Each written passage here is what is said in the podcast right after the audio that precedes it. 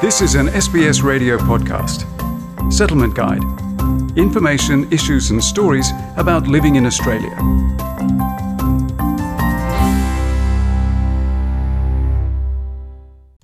Have you ever purchased a used car and later found that it required expensive repairs? This is not uncommon, especially if you're not a skilled technician who knows how to inspect a vehicle thoroughly. But doing your homework and following some tips can help you find a safe and reliable car that suits your needs and your budget.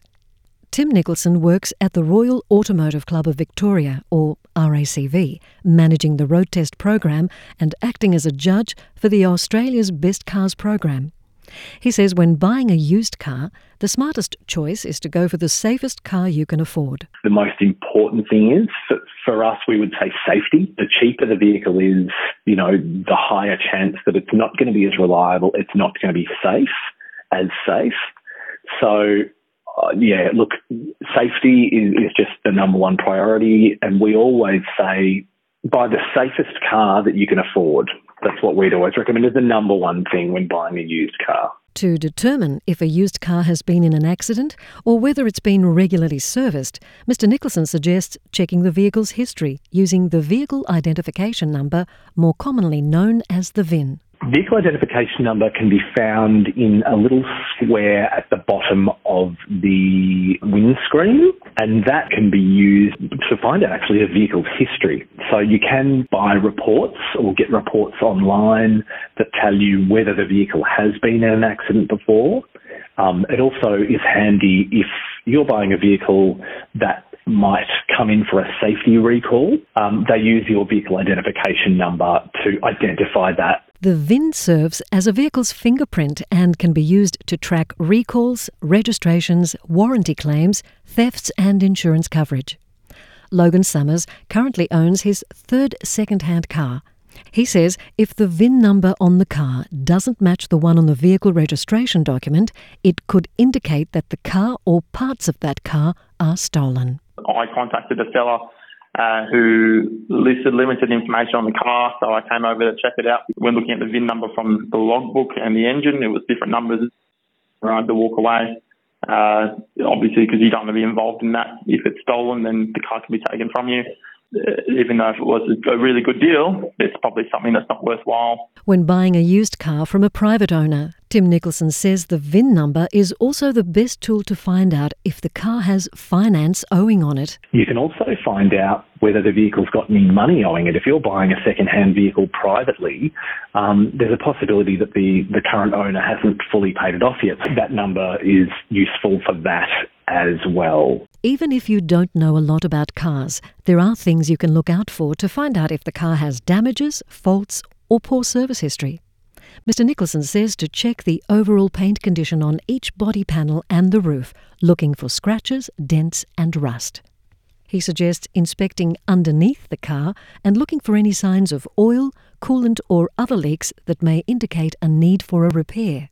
Also, look for uneven tyre wear, like if the tyres are bald. Um, that could indicate like a poor service history of the vehicle.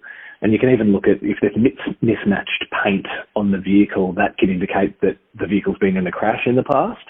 Um, as well as, you know, if you can see that there's kind of poorly fitting panels on the vehicle, that would also indicate that it's been in a crash. Logan Summers advises inspecting the car on a dry day because rain can make cars look shiny and hide body defects. He also says that the cheapest and quickest way to ensure that there are no leaks under the bonnet is by checking the engine oil level before and after taking the car for a test drive. Have a look at the oil dipstick um, prior starting up the car.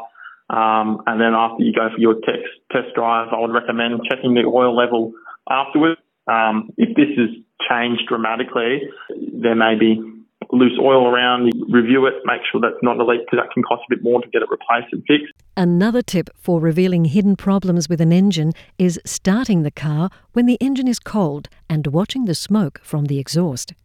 RACV's Tim Nicholson explains. If, if it's a smoky exhaust, that could be a bit of a concern.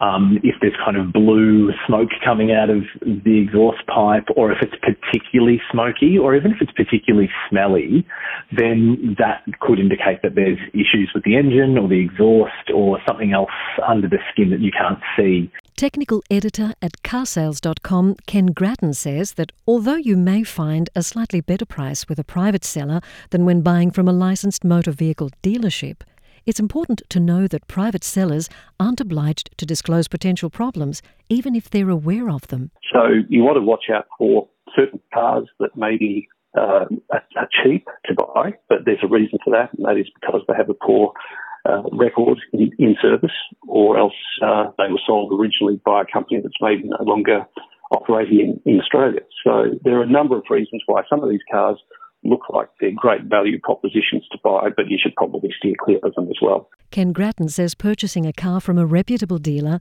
can remove some pressure from a buyer.